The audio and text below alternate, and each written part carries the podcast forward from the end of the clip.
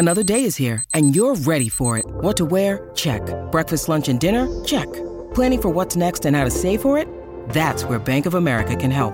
For your financial to-dos, Bank of America has experts ready to help get you closer to your goals.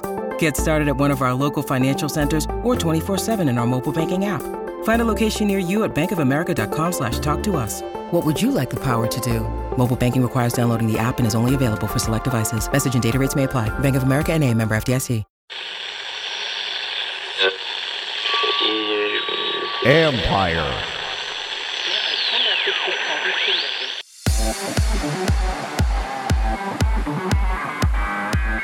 How that ball sounds is a key to your golfing experience. We came to market, really shifted that design approach on irons, and now, you know, basically any high tech, you know, iron is, is a hollow body technology product that that offers superior performance to the to the older kind of cavity back design that was popular for so many years. That's Brad Schweigert, Chief Product Officer at PXG, where the little things make for the modern golfing experience. This is the Future Sport Podcast. I'm Bram Weinstein.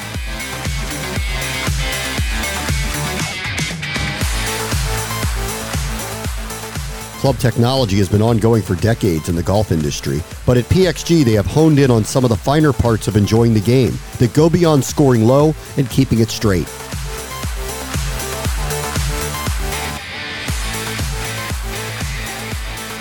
Our guest this week is Brad Schweigert. He is the Chief Product Officer at PXG, Parsons Extreme Golf, which is a company that is creating and designing the future of golf clubs and equipment. We're going to talk about the future and what that looks like on the course. Hey, Brad, how are you? I'm great. Thanks for having me on this morning. Uh, appreciate your time.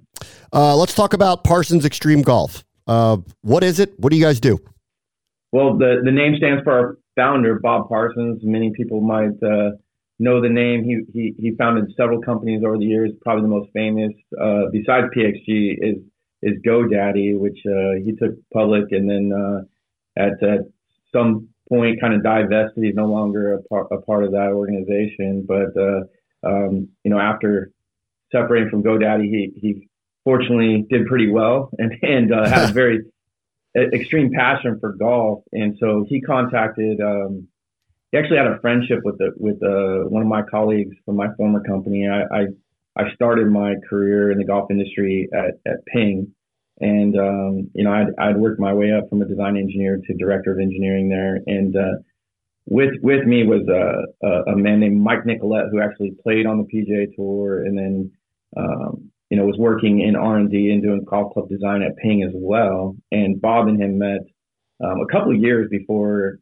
Bob actually divested from GoDaddy. And um, they met kind of randomly, played golf through a mutual friend at Whisper Rock one day and kind of hit it off. And over the next couple of years, Bob would call him all the time asking questions about golf equipment. And then when when the time was right, Bob decided uh, to call Mike and, and tried to convince him to, to come over to start kind of a research arm to like potentially develop golf clubs. And and and Mike basically first meeting tried to talk him out of it. You know, kind of told him that the industry is really difficult for the last decade or so. It had been flat to declining at yeah. the time. This is back in like 2013.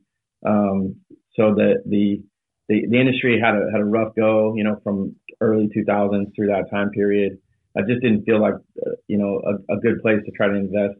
Um, you know, kind of your your money and time and effort um, if you're if you're seeking a large return. And and and Bob, um, you know, basically told Mike that he heard a lot of that same stuff when he started talking about trying to, to get into domain domain names and and you know he he found that if you if you have a good strategy, you do things differently, then you can figure figure out a path and a way to be successful. And so um, after that, you know, Mike came back and talked to me about it a little bit, and and I was actually his boss at the time over over at Ping, and, and um, I I wasn't real interested in it, but after about a month or so, um, I decided to to to actually take a, a, meeting with Bob, and when I went in and had a meeting with him, I just I, I could see his enthusiasm, I could see his passion, um, and you know, I kind of walked out of there going, if if I pass on this opportunity, it's going to be something that I'm going to regret probably for the rest of my life. You know, these, the, I mean, these opportunities just do not come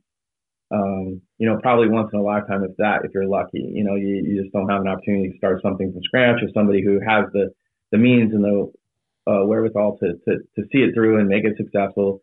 And also, you know, that, uh, you know, has a, has a real passion um, for, for wanting to, to accomplish the goal of making the best golf clip, equipment in the world. And so the, the, the kind of the excitement, you know, got to me and, and, you know, the idea of just kind of having a, a blank slate and going after it. And you know, we talked about having a no holds bar approach where there really was no no constraints in terms of of, of costs or price points or anything like that. We were just going to kind of dig into it and approach it from a research perspective and figure out if we how to make the very best golf clubs we could in the world. And then once we accomplish that, we figure out how to sell them and then you know kind of go from there. And so that's that's kind of how the initial stages started. Um, you know that in the in the very very early stages. Okay, um, I, am not a I'm a weekend warrior. I'm not an expert golfer, but I've played the clubs you're talking about. Not Parsons, obviously, but Ping or TaylorMade or some of the other you know uh, mainline clubs. What's wrong with them? What what did you want to improve on when you went to Parsons to make new clubs? Well, there's there's nothing wrong with with our competitors' products. Everybody makes fairly good stuff, but the I would say as a as an R and D guy, as a, as a developer, like the the the way that the rest of the industry had got to approaching product development, it was very structured and it was very much um, kind of you're planning a, a, an introduction date, you're planning a price point, you're planning you know like a market position, and then you're designing around that, and then everything kind of feeds backwards, and so everything's very regimented. So you're making trade-offs. You're like, oh, we can't do that; it's expensive. We got to can't do that; it's gonna take too much time. You know, so you're you get kind of pinned in, and so the idea of of of doing it a different way, where it's like, hey, we're we're not going to be concerned with like how long it takes or when we want to try to bring something to the market or how expensive it is. Like we just want to try to develop better technology, not for the sake of just charging more, but to really develop like stuff that's different and that that enhances performance. And so, um, you know, it's just that different mindset, a different approach. Um, and we thought it would lead to to some you know groundbreaking innovations, and I think it has. Like I think our iron technology in particular, um, you know, when we have some some competitors that decided to kind of jump on board and do a lot of stuff that's kind of similar to what we're doing. But if you go back and you look at the history, you know, prior to to us entering the marketplace, you know, most irons were cavity back clubs. Um, you know, in the, especially in the game improvement category, and most golfers played, you know, that technology, which was really pioneered initially by Karsten Solheim, you know, back in the in the 70s, and so for the or even late 60s. So for the next, you know, 30 to 40 years, they were just enhancing a cavity back design. Well, when we came to market, we really shifted that design approach on irons. And now, you know, basically any high tech, you know, iron is, is a hollow bodied technology product that, that offers su- superior performance to the, to the older kind of cavity back design that was popular for so many years. And, and there's a lot of reasons for that. Um, you know, we overcame a lot of the challenges, I think, with feel and sound, which, uh, um, were some of the drawbacks to, to some of the, the, the earlier versions of that. And also like, you know, definitely I still think some of the drawbacks of many of our competitors' products. I think we um, something that we've cared about a lot since the beginning. And so we deliver not only, you know, high level performance, um, forgiveness, distance, like everything that the golfer would care about, but also as golfers ourselves, you know, we, we, we understand how important it is for the look, the feel, the sound, and how that plays into the psyche and the, and the experience that you're, you know, ultimately, you know, people that are playing golf are going out to do it many ways to enjoy the experience. Like that, that experience that you, how it feels and how it sounds like yeah. all that, that's a big part of enjoyment of the game. And so, you know, it's really important to us that we deliver on that as well. You don't want it to go plank and, and, you know, not be any fun. That just doesn't make for an enjoyable experience. So, um, you know, all that is is, is important, um, and and we think we've we've found ways to deliver on that, continue to improve it um, with each generation of product that we've done. Okay, uh, I want to focus in on sound, um, like you said. Um, there's kind of nothing like that experience of you hit the ball as well as you can, and you get that perfect sound that goes with it. Um, how did you guys go about thinking about that and improving the technology to make that a reality? Yeah, so the I'll go back to like our kind of first marching orders when we when we um, met with Bob. He was like he's like, look, I've always played blades. I really like the look of blades, but um, you know, I want I want to figure out is there a way that we can design a blade that's more forgiving than a cavity back, longer than anything else on the marketplace, and then looks really cool, distinctive, and sexy. And oh yeah, and it has to feel better than anything I've ever hit before. So are like kind of our initial marching orders. And so, you know, when you when you when you get to that hollow body technology, um, you know, that immediately I would say my mind went to hollow body technology. Let me take a step back and say, you know, if you're going to design something that kind of looks like a blade, has the appearance of a blade versus a cavity back, it's you, in order to get the forgiveness to reach levels of the cavity back, actually it gets beyond the cavity back, is by hollowing out, taking all the mass out of the middle of the golf club. You get all the mass to perimeter. You can use, you know, tungsten weighing to strategically position mass so that you can boost the moment of inertia, you know, resist the twisting on off center hip performance, make it more forgiving. And then also with that design, it can, you can actually, um, produce face flex that's going to lead to higher launch angle, um, you know, better trajectory performance as well as higher ball speed performance to get more distance. So you can get more distance and more forgiveness with that style of construction. The downside is, you know, most people have gotten used to metalwood kind of being a high pitched or what, a, like a different sound. But when it comes to irons, they want that solid, like, you know, thud of a sound. And so when you start hollowing it out and you get the thin wall geometry, you get vibrations that don't necessarily ring to the ear that like something that you're used to with an iron. And so, you know, very early on, we knew we need to go hollow body, but we have to probably fill it with something that's going to address the feel and sound. And so, our first generation, we tried a lot of different things. We ended up on using uh, thermoplastic elastomer, and our main focus in the first generation of our irons was to address just that feel and sound. And TPE, thermoplastic elastomer, is a is a really good dampener. Um, so it helped you know, reduce the vibration, quiet it down, and make it feel and sound, you know, really good. What we learned after that is that, you know, before that time period, like we were mostly focused on, you know, the outer structure of the design and didn't realize how important the polymers in the core were to the overall performance and the effect that they would have. And so, you know, our first generation, we went really, really thin on the face, much thinner than anything else has ever been done before. And the TPE helped improve the feel and sound, but also it was a viscoelastic material that was actually like absorbing energy from the impact. So it was kind of for for those who maybe understand like um, how a high pass filter might work, it was like limiting the um, the amount of speed or improvement that you could get out of it because of all the clubs that we were competing against at that time were didn't have like a lot of extra speed. It still outperformed everything else at the time, but when we looked forward to try to get better, no matter what we did, it was like if we used that TPE material, it was kind of limiting what we could get out of it. So then we started to really understand how the polymers had an effect, and we started, you know, trying to evolve and develop polymers. And, and we, we've partnered with research firms and done all kinds of polymer research, and we've had many generations of different polymers. But basically, we each time we're trying to develop something that will allow the face to flex and move create the, the maximum performance, the speed that we want out of it.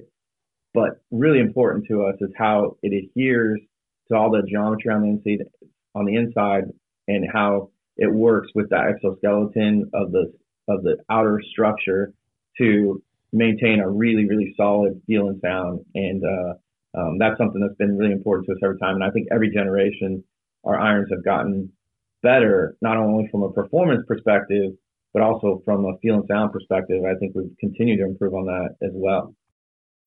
When you need mealtime inspiration, it's worth shopping Kroger, where you'll find over 30,000 mouthwatering choices that excite your inner foodie. And no matter what tasty choice you make, you'll enjoy our everyday low prices, plus extra ways to save, like digital coupons worth over $600 each week. You can also save up to $1 off per gallon at the pump with fuel points. More savings and more inspiring flavors make shopping Kroger worth it every time. Kroger, fresh for everyone. Fuel restrictions apply.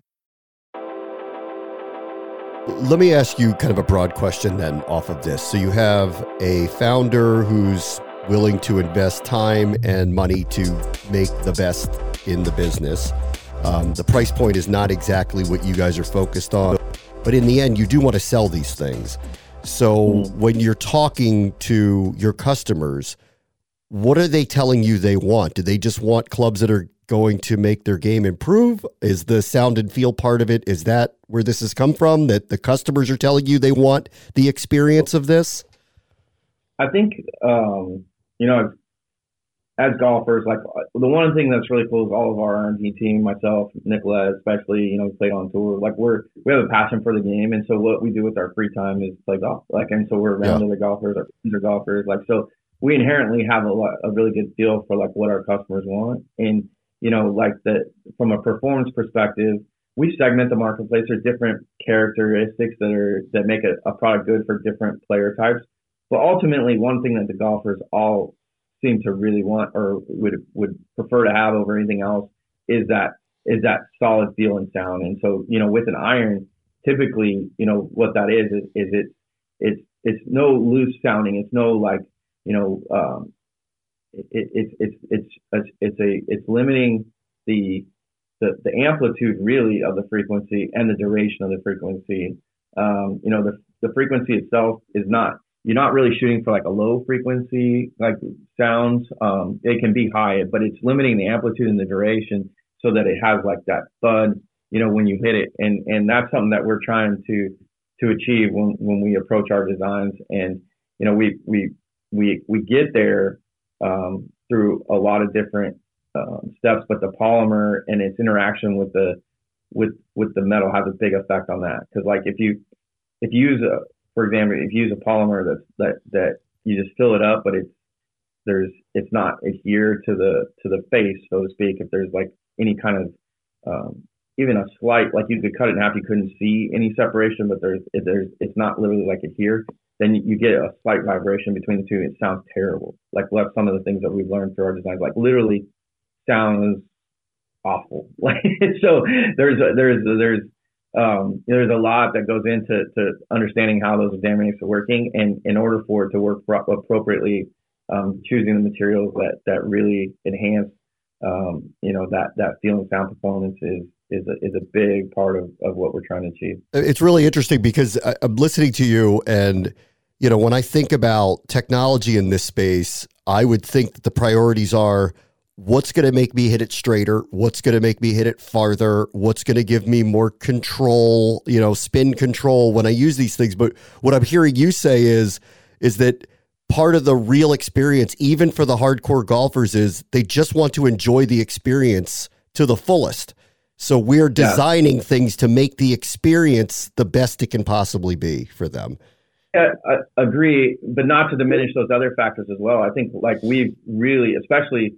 in future generations, we've really enhanced the performance of the products. Well, recently, um, you know, our Gen 6 irons, which we are, are kind of our flagship series product just now, they, they, they won an industry wide robot test that was done by an independent magazine that tests basically the, the distance loss on off center hit performance across the club face. So they, you know, they, they set up on a robot. We've done our own internal testing as well, but they did it independently and they hit it in the middle and then they hit it in in the like the high toe, low toe, heel locations, and and compare the distance loss performance across the entire face relative to the center. And our Gen 6 irons were were rated as the the number one most forgiving iron in the industry. So like that technology works to achieve those things. When you compare it from a distance perspective, like we're one of the fastest ball speeds, we have some of the most ideal launch conditions with our Gen 6 products. So they deliver from a distance perspective.